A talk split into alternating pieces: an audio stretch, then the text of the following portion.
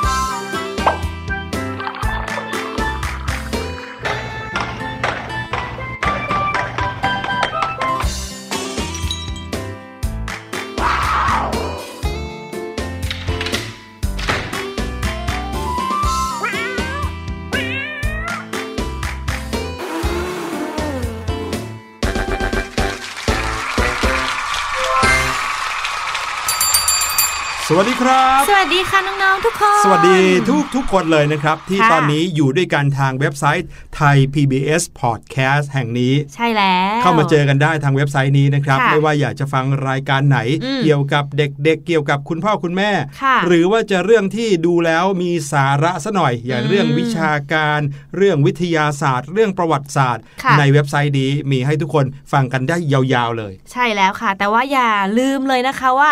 รายการแรกที่น้องๆจะต้องมองหาเลือกหาเนี่ยก็คือรายการเสียงสนุกของเราถูกต้องพี่หลุยแล้วก็พี่แนนนะครับ มาอยู่ตรงนี้ 1 ชั่วโมงเต็มทุกๆวันเลยใช่ค่ะรวมทั้งพี่ลูกเจี๊ยบด้วยที่มาพร้อมกับเรื่องราวว้าวๆให้เราทุกคนได้ อึ้งได้งง แล้วก็มีอะไรใหม่ ๆ มาประดับสมองกันนะครับ แล้วก็ช่วงห้องเรียนสายชิลค่ะอันนี้จะเป็นเพื่อนน้องๆที่อาจจะอยากได้เรื่องราวสนุกๆนะครับ แต่ว่าเอาไปใช้ในห้องเรียนได้ ใช่แล้วค่ะอย่างวันนี้นะครับ เรื่องราวในช่วงห้องเรียนสายชิล เป็นเรื่องของการทดลองอืมโอ้โหห่างหายกันไปหลายสัปดาห์เหมือนกันนะค่ะ ถ้าพูดถึงการทดลองแล้วนะคะ พี่แนนว่าน้องๆหลาย ๆ คนเนี่ยจะชอบมากๆเลยครับเพราะว่าในการทดลองเนี่ยจะมีทั้ง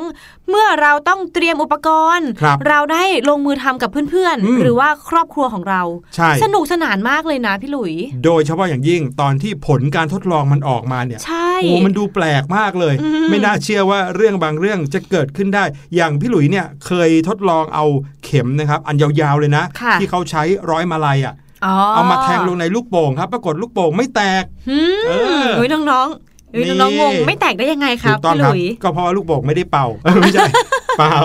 แต่ว่าเป็นลูกโป่งที่เป่าออกมาแล้วเป็นลูกกลมๆเนี่ยนะครับค่ะแต่ว่าเขาจะมีผนังของลูกโป่งหรือว่าผิวของลูกโป่งที่หนาเป็นพิเศษอืมในบางจุดของลูกโป่งอืมนะครับ ถ้าเราจิ้มไปตรงพื้นที่บางพื้นที่เนี่ยลูกโป่งจะไม่แตกปั้งอ่าน้องๆบอกแล้วอยากลองทำเลยอะพี่หลุยใช่ แต่อันนี้ขออุบไว้ก่อน ยังไม่บอกว่าทำไมเวลาที่ใช้เข็มแหลมๆจิ้มเข้าไปในลูกโป่ง ที่บางจุดแล้วถึงอืมไม่แตกนะครับ อันนี้เป็นการทดลองหนึ่งอย่างที่จะทำให้เรารู้จักเรื่องราววิทยาศาสตร์ของยางเหมือนกันนะครับ แต่วันนี้ในช่วงห้องเรียนสายชิว มีการทดลองวิทยาศาสตร์มาให้ลองกันสักค่ะสองการทดลองค่ะที่น้องๆฟังเสร็จแล้ว สามารถไปลองทำกันได้เลยอืมไม่อันตรายด้วย ใช่ค่ะ แล้วก็สามารถเตรียมหาอุปกรณ์ได้ง่ายด้วยนะคะ ถูกต้องครับ มีในช่วง What's Going On ด้วยนะครับ ที่วันนี้ต้องบอกเลยว่าเป็นเรื่องราวของ ความน่ากลัวครับฮะเป็นข่าวอัปเดตมาจากรอบโลกของเราเหมือนเดิมเลยนะครับ แต่วันนี้เป็นเรื่องของความน่ากลัวของอุกกาบาตอุกกาบาตอืม ลองนึกภาพสิครับว่าถ้าเกิดว่าอุกกาบาตชนโลกของเราเนี่ยอืมจะเกิดอะไรขึ้น โอ้โห พี่แนนเคยได้ยินว่าถ้าสมมติว่าอุกกาบาตลูกนั้นอืมลูกใหญ่หน่อย แล้วก็มาด้วยความเร็วแบบเร็วมากอะพี่หลุยครับ อุกกาบาตลูกนั้นจะทำความเสียหายได้เหมือนระเบิดนิวเคลียร์เลย ใช่อืมแล้วลองนึกดูสิครับว่าถ้าเกิดมีอุกกาบาตที่ชนโลกขึ้นมา หรือแม้แต่เฉียดโลกนิดหนึ่งขึ้นมาจริงค่ะๆนี่นะครับ จะทำให้เกิดความเสียหายขนาดไหนอืมแต่ส่วนใหญ่แล้วนะครับ องค์การนาซาหรือว่าหน่วยงานรัฐบาลของหลาย ๆ ประเทศที่เขามีเทคโนโลยีก้าวหน้า เกี่ยวกับเรื่องของวิทยาศาสตร์ค่ะในอวกาศเนี่ยเขาก็มักจะมีการรู้ล่วงหน้านะครับอืมว่ามีดาวดวงไหนโคจรมาใกล้โลก หรือว่ามีวัตถุอะไรที่โคจรมาใกล้โลกเราบ้าง ที่อาจจะเกิดอันตรายขึ้นได้บ้าง ใช่ค่ะ แต่จะเป็นยังไงถ้าเกิดว่าไม่มีคนตรวจจับได้เลยฮะ ว่ามีอะไรมาใกล้โลกขนาดนี้แล้ว อย่าบอกนะพี่หลุยว่ากำลังจะมีอุกกาบาตมาชนโลกของเรา ไม่ไม่ขนาดนั้นครับ อ๋ออ๋อโหถ้าเป็นอย่างนั้นจริงนะ พี่หลุยบอกเลยว่าพี่หลุยเนี่ยขนลุกตั้งตลอดเวลา น่ากลัวมากเลย แต่ค่ะว่าเรื่องที่จะเล่าในช่วงหน้านะครับ ช่วง What's Going On เป็นข่าวที่มาจากต่างประเทศเกี่ยวกับนักวิทยาศาสตร์ที่เขาตื่นเต้นตกใจกันขนาดใหญ่เลย เพราะว่าเขาดันไปพบว่ามีอุกกาบาตขนาดก้อนเท่ารถยนต์น่ะ อ๋ออืมเข้ามาเฉียดใกล้โลกที่สุดเลยนะครับ แต่ว่าไม่มีใครไม่มีองค์กรไหนตรวจจับได้เลย นี่เป็นอุกกาบาตล่องหนหรือเปล่าคะ นั่นน่ะสิครับเเฮ้ยน่ากลัวจังเดี๋ยวเรามาติดตามกันในช่วงหน้านะครับ นอกจากนั้นก็ยังมีเรื่องราวของหิมะช็อกโกแลตด้วย ว้าวเออออย่างนี้ก็สามารถกินได้ใช่ไหมไม่รู้เหมือนกัน ถ้าเกิดพูดถึง ช็อกโกแลตเนี่ยใครๆก็ชอบเนาะใช่เออโดยเฉพาะอย่างยิ่งถ้าเกิดว่าหิมะหรือว่าฝนตกลงมาเป็นช็อกโกแลตเนี่ยเด็กๆ คงจะว้าว พี่แนนเคยมีจินตนาการเอาแก้วมารองเลยนะแล้วก็เอาไว้ดื่มตอนได้เลยเด็กๆบอกว่าอยากให้ฝนเนี่ยตกลงมาเป็นลูกกวาดไหมลูกกวาดลูกอม หรือว่าช็อกโกแลตเลยนะอืมอืมถ้าอย่างนั้นนะจะดีมากเลยนะเอคะอแต่ถ้าเกิดเป็นอย่างนั้นจริง ๆ ขึ้นมาจะค่ะเป็นยังไงโอ้โหเดี๋ยวเรามาติดตามกันในช่วงหน้า What's Going On นะครับแต่ว่าตอนนี้พาน้องๆมาฟังเพลงกันก่อนดีกว่าค่ะเพลงเด็ก ๆ เพราะๆมีให้ฟังที่นี่เสียงสนุกครับ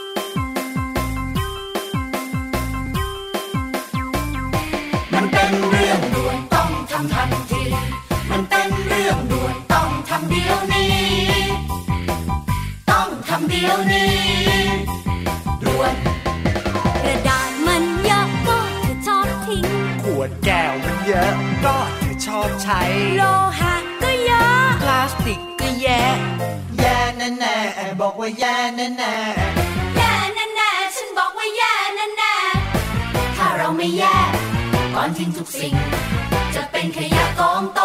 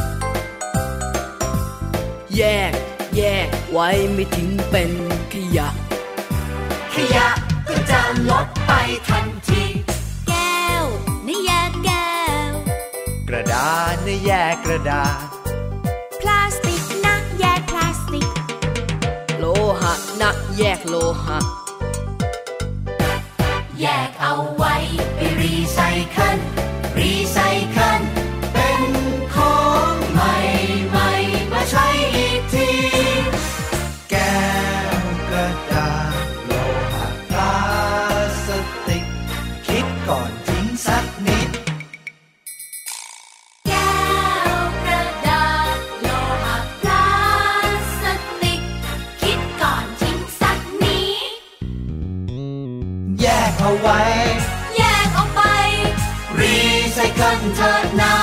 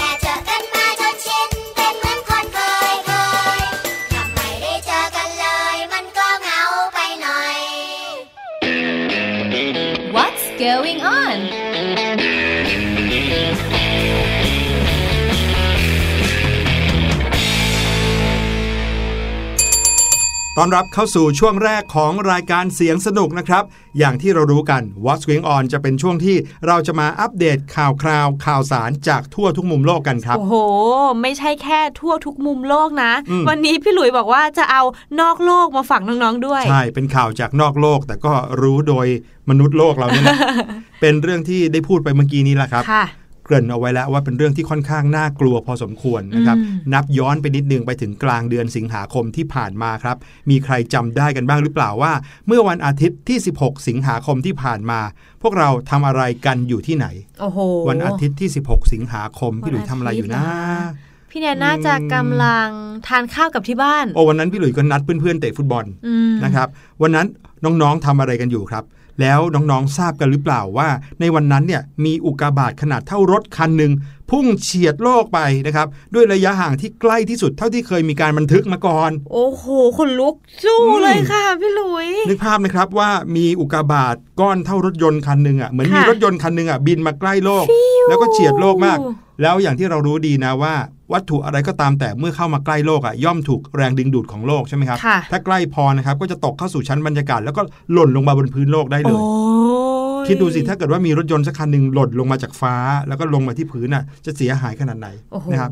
อาจจะไม่ใช่เรื่องแปลกนะครับ ที่หลาย ๆ คนจะตอบว่าไม่รู้หรอกว่าเมื่อวันที่ 16 สิงหาคมเกิดอะไรขึ้นเออใช่นะครับค่ะเพราะแม้แต่หมู่นักดาราศาสตร์ หรือว่านักวิทยาศาสตร์ทางด้านอวกาศเองเนี่ย พวกเขาก็แทบจะไม่มีใครรู้ถึงตัวตนของอุกกาบาตลูกนี้เลย จนกระทั่งวินาทีที่มันพุ่งเข้าเฉียดโลกของเราไปแล้วอืมพี่แนนงงเลยค่ะอืมพี่หลุย ปกติแล้วเนี่ยทางหน่วยงานวิทยาศาสตร์ครัขบองโลกของเราเนี่ยเขาก็จะมีการตรวจสอบตลอดเวลาถูใช่กไหมตรวจพี่หลุยจับทั่วทุก มุมทุกรัศมีของโลกเลยโอ้แล้วอย่างนี้ทำไมถึงไม่เจอเจ้าอุกกาบาตลูกนี้ล่ะคะอะเนี่ยเรามาฟังกันนะครับ เจ้าอุกกาบาตลูกใหม่ล่าสุดที่เพิ่งเฉียดผ่านโลกไปเนี่ย มีชื่อว่า 2020 QG อืมนะครับเป็นชื่อที่ทางนักดาราศาสตร์เขาตั้งเอาไว้ให้ค่ะ โดยในวันที่ 16 สิงหาคมที่ผ่านมานั้น มันได้เฉียดผ่านโลกไปด้วยระยะทางเพียงแค่ 2,950 กิโลเมตร เท่านั้นเองอืมคือพูดง่ายๆว่าระยะทางนะครับ ประมาณนะค่ะประมาณประเทศไทยจากเหนือจดใต้2รอบ ก็คือว่าเหนือจดใต้แล้วก็ขึ้นมาที่เหนืออีกรอบหนึ่งอะระยะทางประมาณนี้อู้น้อยกว่า 2,950 กิโลเมตรนิดหนึ่งอุ้ย อย่างนี้ไม่ไกลเลยอะนิดนิเดีดยวเอเดียวงเองนะครับจะเทียบกับโลกทั้งใบนะครับค่ะและก็แน่นอนว่ามันเนี่ยไม่ได้พุ่งชนโลกแต่อย่างใดครับอืมเพราะถ้าพุ่งชนโลกเนี่ยป่านนี้เราก็คงจะได้ยินข่าวไปแล้วเนาะยังดีนะเนี่ยปัญหามีเพียงข้อเดียวนะครับของอุกกาบาต2020 QG เนี่ยก็คือกว่าที่มันจะถูกค้นพบเป็นครั้งแรก โดยหอดูดาวที่ชื่อว่าพาโลมาในรัฐแคลิฟอร์เนียเนี่ยมันก็เกิดขึ้นหลังจากที่อุกกาบาตลูกนี้ เฉียดผ่านโลกไปแล้ว 6 ชั่วโมงหกชั่วโมงเลย อืมโอ้โห คือมันเข้ามาใกล้โลกแล้ว เหมือนกับว่าเราเนี่ยนะนึกภาพตามนะครับ เหมือนกับเรายืนหันหลังอยู่ค่ะแล้วก็มีเพื่อนวิ่งวิ่งผ่านเรามา วิ่งมาจากข้างหลังเนี่ยอืมแล้วก็ผ่านไหลเราไปฟิวแล้วก็ไปข้างหน้าเราเราถึงได้เห็นว่าเพื่อนคนนั้นวิ่งมาค่ะคล้ายๆอย่างนั้นนะครับอืมคือตอนที่เพื่อนเขาวิ่งมาข้างหลังเนี่ยเราไม่รู้เรื่องเลยโอ้ยแบบนั้นเลยลักษณะนั้นนะครับ ซึ่งก็หมายความว่าเจ้าอุกกาบาตลูกเนี้ยสามารถที่จะเล็ดลอดผ่านระบบเฝ้าระวังที่รับหน้าที่สอดส่องอุกกาบาตของนาซาไปได้ค่ะทั้งๆทที่มันเข้าใกล้โลกมากที่สุด เท่าที่เคยมีการบันทึกมาเลยนะ โอ้โห นี่มากที่สุดด้วย ใช่ ไม่มีดาวดวงไหน หรือว่าวัตถุในอวกาศชิ้นไหน ที่ผ่านมาใกล้โลกขนาดนี้ โดยที่นาซาไม่รู้อืมนี่คือครั้งแรกเลยทีเดียวนะครับ นักดาราศาสตร์เขาบอกว่าดาวเคราะห์น้อยลูกนี้เข้าใกล้โลกโดยไม่ถูกตรวจจับจากทิศทางของดวงอาทิตย์ครับ ก็คือว่ามันวิ่งผ่านมานะครับ โดยมาจากทิศทางที่ดวงอาทิตย์ตั้งอยู่นั่นเองอ๋อซึ่งผู้ให้สัมภาษณ์นี้นะครับเขาชื่อว่าคุณพอลคอร์ดัสเป็นผู้อำนวยการศูนย์ศึกษาวัตถุใกล้โลกของนาซาเขาบอกว่า มันเข้ามาใกล้โลกโดยที่พวกเราไม่รู้ตัวเลยสักนิดเดียวครับ โอ้โหใกล้จริง ๆ ค่ะครับแล้วก็ไม่รู้เรื่องอะไรเลย ก็คิดดูดิ ขนาดนักดาราศาสตร์ยังพูดขนาดนี้แล้วเราจะไปรู้ได้ยังไงนะฮะอืมทางนาซาเขาบอกว่า ระบบเฝ้าระวังในปัจจุบันเนี่ยยังคงมีปัญหาในการตรวจจับวัตถุที่มาจากทางดวงอาทิตย์อยู่ครับอ๋อเนื่องจากว่ามันเป็นสิ่งที่สังเกตได้ยากอืมไม่ว่าจะด้วยระบบคอมพิวเตอร์ หรือว่าด้วยมือมนุษย์อ๋อ มันมาจากดวงอาทิตย์ ฝั่งดวงอาทิตย์แสดงใช่ว่า ดวงอาทิตย์อาจจะสาดแสงมาแรงหรือเปล่าเป็นไปได้ก็เลยมองไม่ถ้านึเห็กนนะภาพคะแบบเปรียบเทียบนะครับ ก็เหมือนกับว่าเวลาที่เราหันหน้าเข้าหาดวงอาทิตย์เนี่ยค่ะเราคงมองไม่เห็นว่ามีอะไรที่พุ่งเข้าหาเรา เพราะว่าเราก็ต้องหยีหยีๆตาเหมือนแสบตานิดนึงใช่อะไรที่พุ่งเข้ามาเรามักจะมองไม่เห็นจนกว่ามันจะมาใกล้มาก ใช่ค่ะ ไม่รู้ว่าอันนี้เป็นเหตุผลคล้าย ๆ กันหรือเปล่านะครับ ก็ถือเป็นความผิดพลาดที่ค่อนข้างน่ากลัวมากเลยครับใช่สำหรับค่ะเหล่านักวิทยาศาสตร์ เพราะแม้ว่าเจ้า 2020 QG ดวงนี้เนี่ยนะครับจะมีขนาดแค่ราวๆ2คูณ5เมตรเท่านั้น แต่อย่าลืมนะครับว่าเขาบินเข้ามาใกล้โลกด้วยความเร็วสูงมากอืมสูงกว่ารถทุกคัน หรือว่าเครื่องบินทุกลำในโลกเลย เพราะเขาบินด้วยความเร็วสูงถึง 44,000 กิโลเมตรต่อชั่วโมงครับ โอ้ พูพี่ดหลุยง่ายๆคือ วิ่งเร็วกว่ารถแข่งนะ ประมาณ 200 เท่า โอ้โห คือรถแข่งวิ่งเร็วขนาดไหน อันนี้เร็วกว่านั้นอีก 200 เท่าอะอย่างเครื่องบินวิวหรือว่าอย่างเงี้ยเลย รถไฟความเร็วสูง ครับ ก็ยังไม่ถึงพันกิโลเมตรต่อชั่วโมงอย่างมากใช่ไหมสุดก็3ถึง400อย่างมากนะครับโอ้โหนี่เยอะมากเลยค่ะ ใช่ ถ้าอุกกาบาตลูกนี้ตกลงมาบนพื้นโลกจริง ๆ นะ มันอาจจะมีความรุนแรงได้พอๆกับระเบิดนิวเคลียร์ในช่วงสงครามโลกครั้งที่ 2 เลยล่ะครับ นี่ไงคะบึ้มโอ้โหทำลายล้างได้แบบคิดดูสูสิงมากชิ้นเล็กแค่นั้น จะว่าชิ้นเล็กก็ไม่ได้นะ เพราะเท่ารถยนต์หนึ่งคันเนี่ยนะแต่ว่าถ้ามาด้วยความเร็วขนาดนั้น จะสร้างความเสียหายมากเลยทีเดียวนะครับจริงค่ะ นอกจากนี้การที่อุกกาบาตลูกนี้ผ่านการตรวจจับมาได้เนี่ย ยังทำให้นักดาราศาสตร์จำนวนมากตั้งคำถามในความน่าเชื่อถือของระบบเฝ้าระวังเป็นอย่างมากด้วยอืมว่าทำไมอะถ้าระบบเฝ้าระวังมีประสิทธิภาพจริง ก็ไม่ใช่น่าจะปล่อยให้ชิ้นเนี้ยหลุดเล็ดรอดมาได้ ถึงแม้ว่าจะชิ้นเล็กขนาดไหนก็ตาม เพราะถ้าเกิดว่าระบบไม่สามารถตรวจจับอุกกาบาตที่เข้าใกล้โลกมากที่สุดได้ขนาดนี้นะฮะเราก็ไม่มีอะไรมารองรับหรือมาการันตีได้เลยว่าอืมในอนาคตระบบจะไม่พลาดอีก จริงเออในค่ะการที่จะตรวจจับอุกกาบาตที่เป็นภัยจริง ๆ เพราะว่าบางดวงหรือว่าวัตถุบางชิ้นในอวกาศเนี่ยอาจจะไม่ได้แค่วิ่งเฉียดอืมโลกแบบเจ้าชิ้นนี้ อาจจะไม่ได้โชคดีเหมือนอาจเจ้าจะอุกพุ่งกาตบารตงตัเข้าวมานี้หาโลกเลยอย่างนี้ค่ะนะครับโอ้โหหูฟังแล้วก็น่ากลัวพิลึกดูเหมือนกันนะ จริงค่ะพี่หลุยอาจจะเป็นความโชคดีนะ ของอุกกาบาตลูกนี้ที่มันแค่เฉียดครับ ก็เหมือนเป็นการเตือนให้เราเนี่ยมีการรอบคอบหรือว่าใช่ พัฒนาระบบให้ดียิ่งขึ้น เพราะไม่งั้นถ้าอืมเป็นลูกต่อไปเนี่ยไม่แน่นะ มันอาจจะชนโลกไปเลยก็ได้ จะว่าไปก็ไม่ได้เป็นการเตือนเราหรอกเนาะแต่เป็นการเตือนนักดาราศาสตร์อืมหรือว่านักวิทยาศาสตร์ในองค์การนาซาค่ะพอเขาได้รู้แบบนี้แล้วก็ถือเป็นข้อดี ตรงที่ว่าอย่างน้อยที่สุด เขาก็ได้รู้แล้วว่าพลาดอะไรไปอืมดีกว่าขนาดว่าเฉียดใกล้โลกแล้ว เลยไปแล้วก็ยังไม่รู้ เนี่ยก็ยิ่งอันตรายกว่าถูโอ้กไหมจริงค่ะอย่างพี่หลุยอย่างน้อยตอนนี้เขารู้อยู่แล้วว่า มีอะไรที่ผิดพลาดเกิดขึ้นเขาก็จะได้แก้ไข แล้วก็พัฒนาได้อย่างถูกต้องนะครับ ก็เป็นกำลังใจให้กับทีมนักวิทยาศาสตร์ และนักดาราศาสตร์ของนาซาทุกๆ คนเลยนะครับ มาถึงข่าวต่อไปกันดีกว่านะคะ เดี๋ยวพี่แนนจะพาน้องๆ เนี่ยหาอะไร มารองผงโกโก้ซะหน่อยอืมเดี๋ยวเราจะไปชงโกโก้กินผงโกโก้แบบที่เราชงน้ำร้อนชงกับนมร้อนกินเนี่ยนะ ใช่ค่ะ กลายเป็นอีกหนึ่งเหตุการณ์ที่โอ้โห พี่แนนเนี่ยอยากจะให้เกิดแถวๆบ้านเรามากเลย เอางั้นเลยเหรอเออเพราะว่ามีผงโกโก้ค่ะน้องๆลอยลงมาจากท้องฟ้าอืมน้องๆกำลังนึกภาพถึงหิมะดีไหมแต่เออเปลี่ยนสีจากสีขาว เป็นสีน้ำตาลมหรือสีน้ำตาลเข้มๆหิมะโกโก้ไงเหมือนอย่างที่บอใช่ค่ะ เรื่องนี้นะคะเกิดจากความผิดพลาดของโรงงานผลิตช็อกโกแลตค่ะ อืมผิดพลาดอีกแล้ว ใช่แล้วค่ะแล้วถามว่าถ้าโรงงานช็อกโกแลตที่มีชื่อเสียงคิดว่าประเทศอะไรพี่หลุย แน่นอนครับ สวิตเซอร์แลนด์ ถูกต้องค่ะ โดยที่ชาวบ้านเมืองออลเทนค่ะ เขาก็ได้พบผงโกโก้ลอยเต็มท้องฟ้าไปหมดเมื่อหลายวันที่ผ่านมาค่ะ แถมยังลอยอยู่เป็นเวลาหลายวันอีกด้วยนะโอ้โหคะท้องฟ้าปกคลุมด้วยผงโกโก้เนี่ยนะ ใช่แล้วค่ะ เหตุการณ์ทำนองนี้นะคะ จะเกิดขึ้นบนโลกนี้ได้ก็คงจะไม่พ้นที่ประเทศสวิตเซอร์แลนด์แล้วล่ะค่ะ เพราะว่าที่เนี่ยก็มักจะขึ้นชื่อเรื่องผลิตช็อกโกแลตเป็นอันดับต้นๆของโลกเลยครับและนั่นก็เป็นสิ่งที่สมเหตุสมผลที่จะมีผงโกโก้ตกลงมาจากฟ้าเอ้ยดีไหมอะ ไม่ดี จากรายงานของสื่อท้องถิ่นนะคะเขาก็บอกว่าช่วงที่ผ่านมานะคะ ในเมืองเนี้ยเริ่มพบผงโกโก้โปรยปลายลงมาจากท้องฟ้าเป็นเวลาหลายวันค่ะจนมีภาพถ่ายเผยให้เห็นว่าบนรถเนี่ยเปื้อนไปด้วยผงโกโก้สีน้ำตาลเต็มไปหมดเลยค่ะอืมแถมผู้คนนะคะ แทบจะไม่อยากเชื่อเลยว่า ละอองที่ลอยมาจากท้องฟ้าเนี่ยคือผงโกโก้ แต่ว่าก็ต้องเชื่อแล้วล่ะ เพราะว่าทางการก็ได้ยืนยันว่า โรงงานผลิตช็อกโกแลตเป็นผู้ออกมารับผิดชอบกับเหตุการณ์ประหลาดที่เกิดขึ้นครั้งนี้ค่ะ โดยโรงงานช็อกโกแลตชื่อดังแห่งนี้นะคะ ก็กำลังมีปัญหาเกี่ยวกับระบบระบายอากาศของโรงงานค่ะทำให้ผงโกโก้ที่ควรจะอยู่ในนั้นเนี่ย มันก็เลยถูกปล่อยฟู่ฟู่ออกมาลอยอยู่ในกลางอากาศบนท้องฟ้านั่นเองหืเหมือนมีปล่องไฟอะเนาะแล้วปล่องไฟก็พ่นเอาผงโกโก้ออกมากระจายเต็มท้องฟ้าไปหมด ใช่ค่ะ แล้วก็ประกอบกับมีลมแรงในช่วงนี้นะคะ มันก็เลยพัดผงโกโก้ลอยไปทั่วเมืองเลยค่ะอื้อหือจนมันเนี่ยปกคลุมไปทั้งบ้านแล้วก็รถของชาวบ้านในเมืองนั้นด้วยนะคะ โอ้โห นี่พี่หลุยเริ่มที่จะเห็นภาพแล้วล่ะว่าคงจะไม่ใช่ความน่ากิน หรือว่าคงจะไม่ใช่ความน่าพอใจขนาดนั้นนะอืมเพราะว่า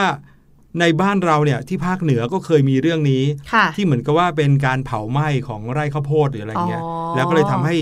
กลายเป็นเขมเหลาเนี่ยฟุ้งเต็มท้องฟ้าไปขี้หมดเท่าขี้เท่าอะไรที่เท่าอย่างใช่เงี้ยไหแล้วมมันก็คะหล่นลงมาลงบนรถบนบ้านคนอืมเผลอๆใครเดินออกมาข้างนอกนะ ก็หล่นลงมาบนหัวบนอะไรอย่างเงี้ยอืมกลายเป็นสีดำๆเป็นเขมเหลาเต็มเมืองไปหมดเลย แต่นี่กลายเป็นเขมเหลาสีน้ำตาล ใช่ค่ะเหมือนกับว่าน้องๆเนี่ย มีน้ำตาลไอซิ่งแต่เนี่ยเป็นน้ำตาลไอซิ่งสีน้ำตาล โอ้โห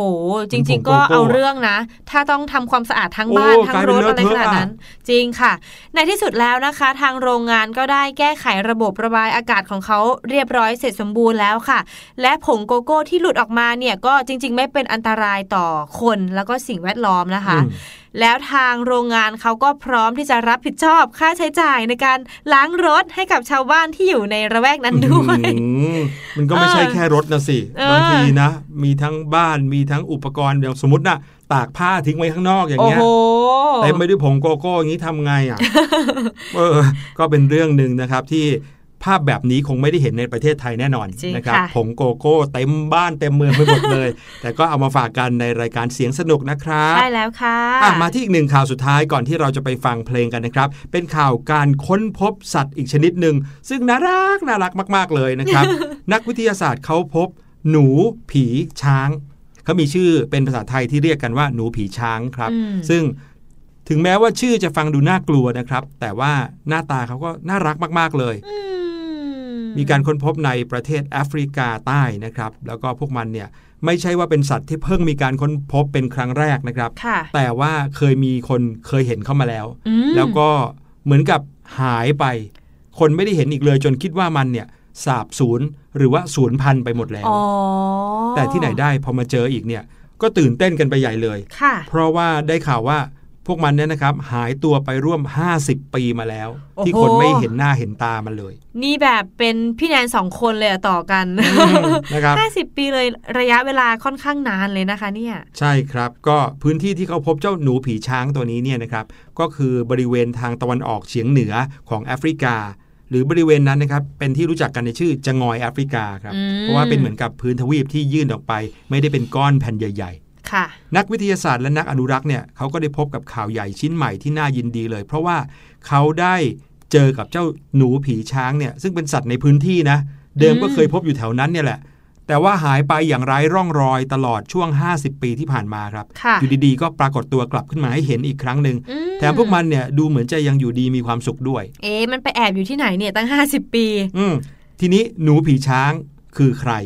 คือเขาไม่ได้มีอายุ 50 ปีนะ แต่ค่ะเขาอาจจะถ่ายทอดกันมา มีการแพร่ขยายพันธุ์ลูกหลานเนี่ยมาตลอด 50 ปีนี้แต่คนไม่รู้ เพราะเขาไม่เคยออกมาให้คนเห็นเท่านั้นเองค่ะ เจ้าหนูผีช้างเนี่ยเป็นสัตว์เลี้ยงลูกด้วยนมขนาดเล็กนะครับที่อยู่ในตระกูลหนูและตุ่นผสมกัน โอ้ตอนแรกนึกว่าเป็นช้างซะอีก คือที่เรียกว่าหนูผีช้างเพราะว่าตัวเขานะ นึกภาพก่อนเท่ากับหนูตัวหนึ่งนี่แหละมีหางเหมือนหนูเลย หูของเขาก็เหมือนหนูค่ะตาก็โตเหมือนหนู แต่ตรงบริเวณจมูกของมันนะครับ แล้วก็ปากของมันที่เดิมเราก็จะเห็นเป็นแหลมๆอยู่แล้วใช่ไหมอืมอันนี้แหลมไปกว่านั้นอีกยื่นออกมาเป็นเข็มเหมือนกับงวงช้างเลยอ๋อเขาก็เลยเรียกเจ้าตัวนี้ว่าหนูผีช้างนะครับ แต่ไม่รู้คำว่าผีนี่มาจากไหนนะอืมเมื่อก่อนนี้มันถูกพบได้บ่อยๆ ในทะเลทรายครับ มีลักษณะเด่นอยู่ที่จมูกที่ยื่นยาวคล้ายงวงช้างเขากินแมลงขนาดเล็กเป็นอาหาร และยังสามารถวิ่งด้วยความเร็วสูงถึง 30 กิโลเมตรต่อชั่วโมงโอ้โห หนูเลยตัวจิ๋วครับวิ่งเร็วกว่าคนนะจริงค่ะและในปัจจุบันก็ถูกจัดเป็นสัตว์ที่กำลังถูกคุกคามครับ เจ้าหนูตัวนี้นะครับเดิมทีแล้วถูกพบเห็นในทางตะวันออกเฉียงเหนือของแอฟริกา ครั้งสุดท้ายเมื่อปี 1968 ค่ะ ก่อนที่จะหายไปอย่างลึกลับเกือบเกือบ50 ปีแล้วอืมซึ่งก็ทำให้นักอนุรักษ์หลายกลุ่ม หวาดกลัวกันเป็นอย่างมากว่าพวกมันจะสูญพันธุ์ไปแล้ว ตอนนี้นะครับเมื่อมาเจอมันนะครับก็เลยถือเป็นเรื่องที่โชคดีมากๆ ทีมนักวิทยาศาสตร์เขาก็ได้รับแจ้งจากคนในพื้นที่นะครับในประเทศจีบูตี ว่าพวกเขาพบเห็นหนูผีช้างตัวนี้เข้าโดยบังเอิญครับ ทีนี้นักวิทยาศาสตร์ก็เลยรีบไปตรวจสอบความจริงข้อนี้ในพื้นที่ทันทีค่ะ รู้ไหมวิธีการตรวจสอบเขาคือทำอะไร อืม ไม่รู้ค่ะพี่หลุย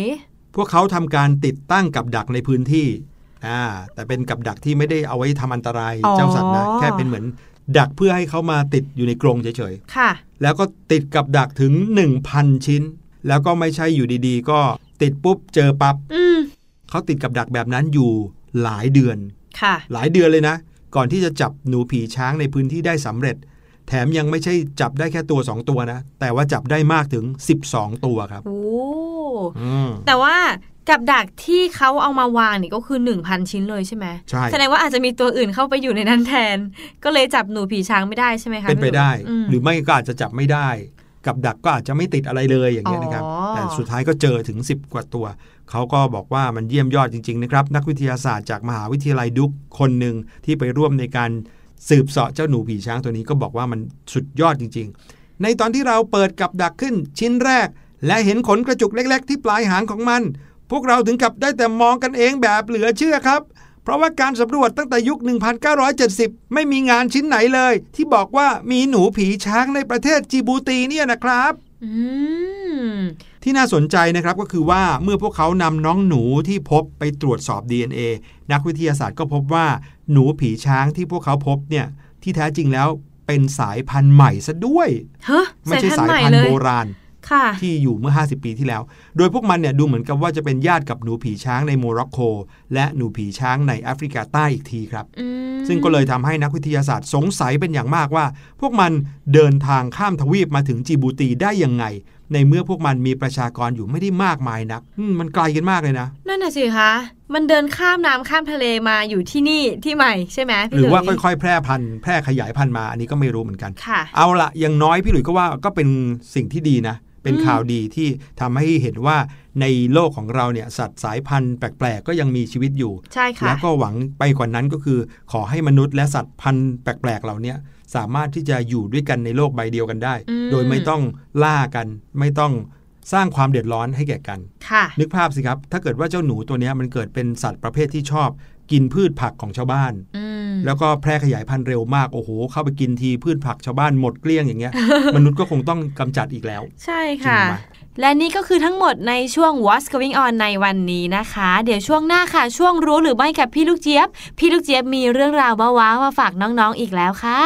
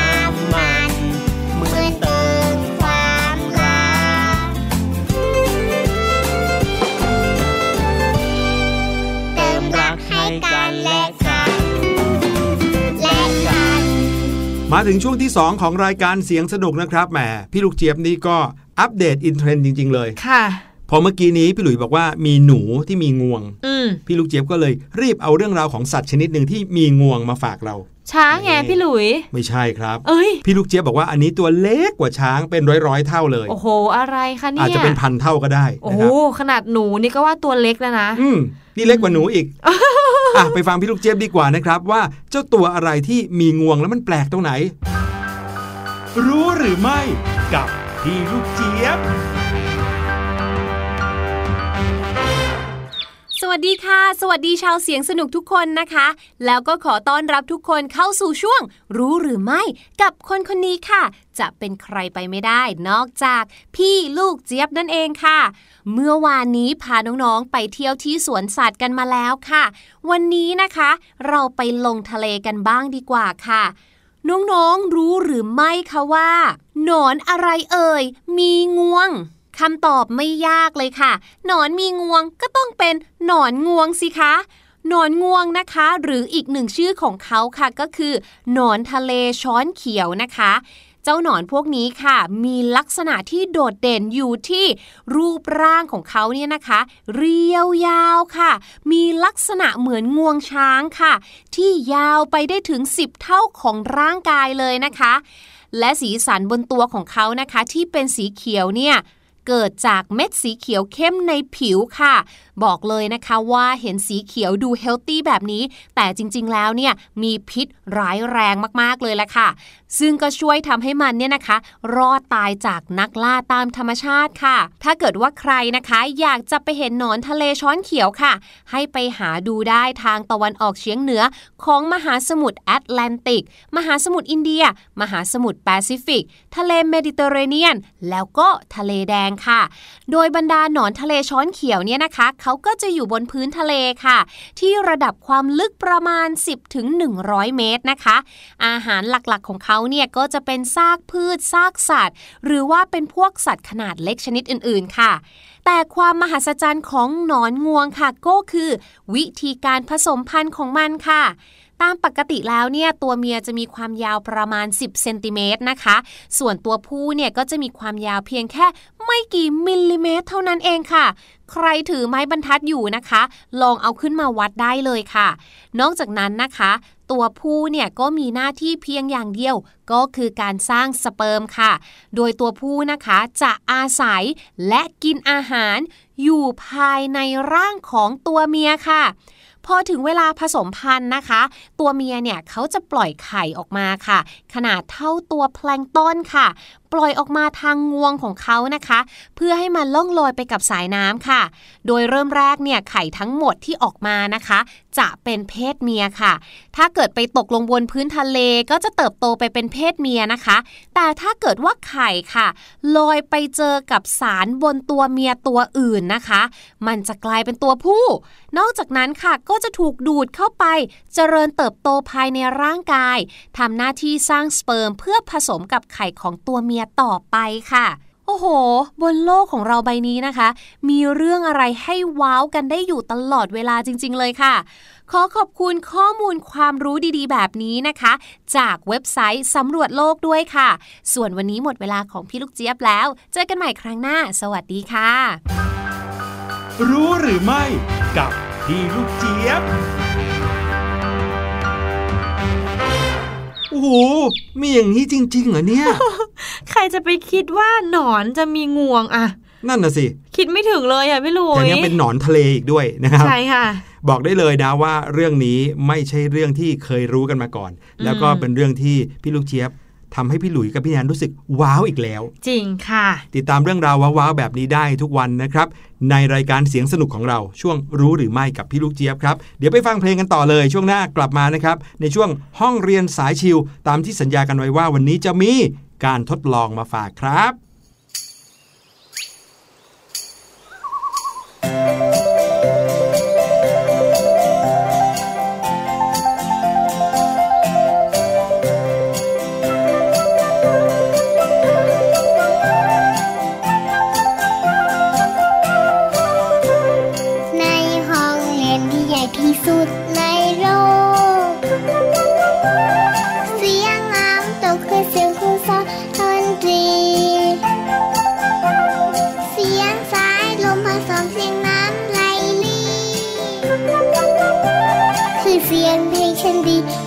พื่อนๆ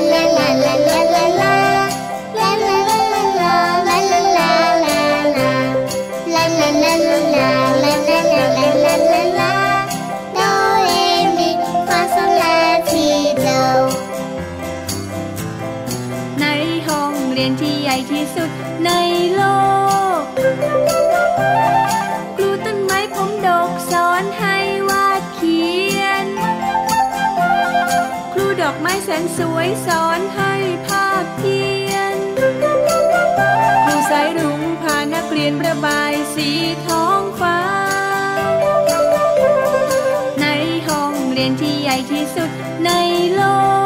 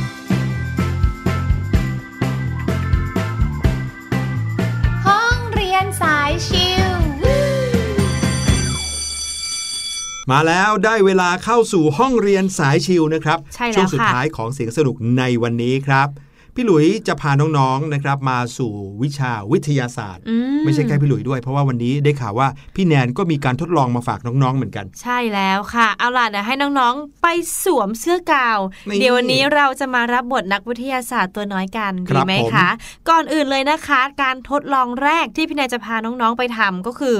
การทดลองเกี่ยวกับลูกโป่ง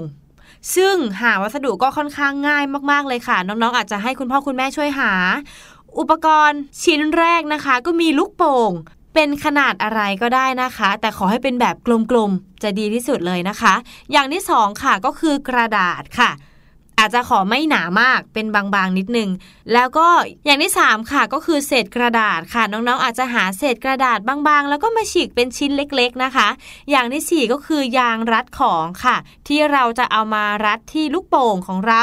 แล้วก็อย่างสุดท้ายก็คือ เกลือน้ำตาลพริกไทย หรือว่าเส้นผมของน้องอืมของเบาๆอะไรก็ได้นะคๆรับใช่ค่ะผงๆเกลือเป็นเม็ดเม็ดๆน้ำตาลเป็นเม็ดเม็ดๆพริกไทย หรือเส้นผมของเรานี่ก็เบาเหมือนกัน ใช่แล้วค่ะทำไมต้องใช้ของเบาๆด้วยครับ เดี๋ยวเรามาลองฟังการทดลอง ลูกโป่งประหลาดของเราเลยดีกว่านะคะ วิธีการแรกเลยนะคะ ให้น้องๆเอากระดาษที่เตรียมไว้มาวางลงบนโต๊ะนะคะ หรือว่าพื้นที่ที่เรียบๆแล้วก็นำเกลือน้ำตาล พริกไทยหรือว่าเศษผม แล้วก็เศษกระดาษชิ้นเล็ก ๆ ที่เราเตรียมไว้เนี่ยมาวางลงไปที่แผ่นกระดาษแผ่นนั้นค่ะอื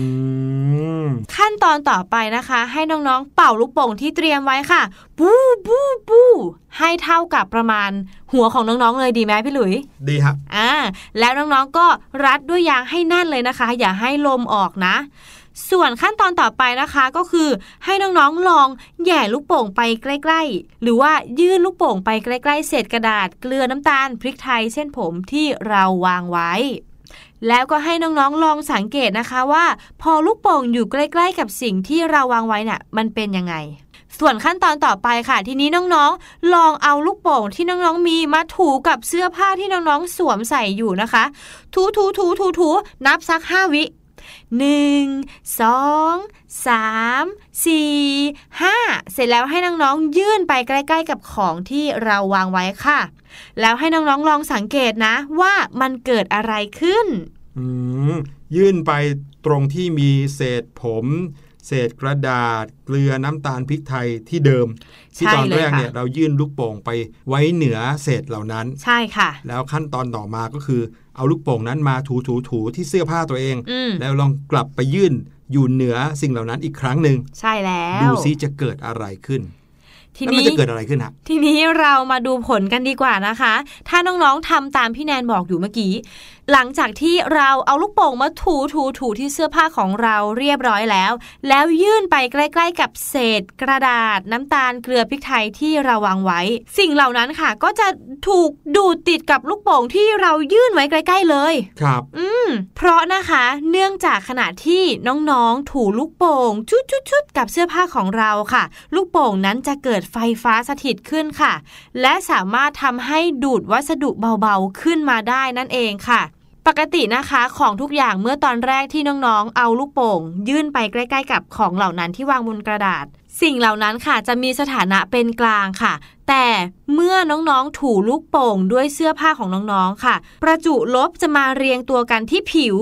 เมื่อนำลูกโป่งไปใกล้กับเศษกระดาษ น้ำตาลเกลือพริกไทยและเส้นผมค่ะ ประจุลบบนลูกโป่ง จะดูดประจุบวกบนเศษกระดาษ น้ำตาล เกลือพริกไทยและเส้นผมทำให้สิ่งเหล่านั้นเนี่ยถูกดูดติดกับลูกโป่งเลยค่ะการทดลองนี้นะคะเป็นการทดลองที่ทำให้น้องๆสามารถเข้าใจเรื่องราวเกี่ยวกับประจุลบและประจุบวกของวัสดุต่างๆ ได้มากยิ่งขึ้นค่ะ ทีนี้ถ้าพี่แนนอยากจะแนะนำให้การทดลองมันแม่นยำมากยิ่งขึ้น ก็อยากให้น้องๆทำในวันที่มีอากาศแห้ง และวัสดุต่างๆ ก็ต้องแห้งด้วยค่ะ จึงจะได้ผลนะอืมถ้าของเหล่านั้นเปียกก็จะไม่ถูกดูดนะ ใช่ค่ะ ครับผมนี่คือการทดลองแรกของเราแหมเวลาหมดซะแล้วอะพี่แนนหุยแย่จังเลยอค่ะดเลยอะแหมพี่หลุยว่าจะเอาการทดลองมาโชว์น้องๆด้วยเหมือนกันนะครับเป็นเรื่องราวของสี แล้วก็ทดลองได้ง่ายเหมือนกันค่ะเอาไว้คราวหน้าดีกว่า ดีเลยค่ะนะครับสำหรับใครที่ติดตามรายการเสียงสนุกนะครับ เราติดค้างกันไว้ เกี่ยวกับการทดลองวิทยาศาสตร์ คราวหน้านะครับน้องๆใค รที่อยากจะทดลองวิทยาศาสตร์ไปกับพี่หลุยนะครับ เตรียมสีเมจิกเอาไว้ค่ะแล้วเดี๋ยวเราจะมาลองดูว่าสีเมจิกเอามาใช้ทดลองอะไรได้อืมวันนี้รายการเสียงสนุกหมดเวลาแล้วค่ะเราไปพักกันก่อนนะครับ ทั้งพี่หลุยพี่แดนก็ได้พัก แล้วก็น้องๆก็ได้พักด้วยค่ะติดตามกันใหม่คราวหน้าวันนี้ลาไปแล้ว สวัสดีครับสะบัดจินตนาการ สนุกกับเสียง เสริมสร้างความรู้ในรายการ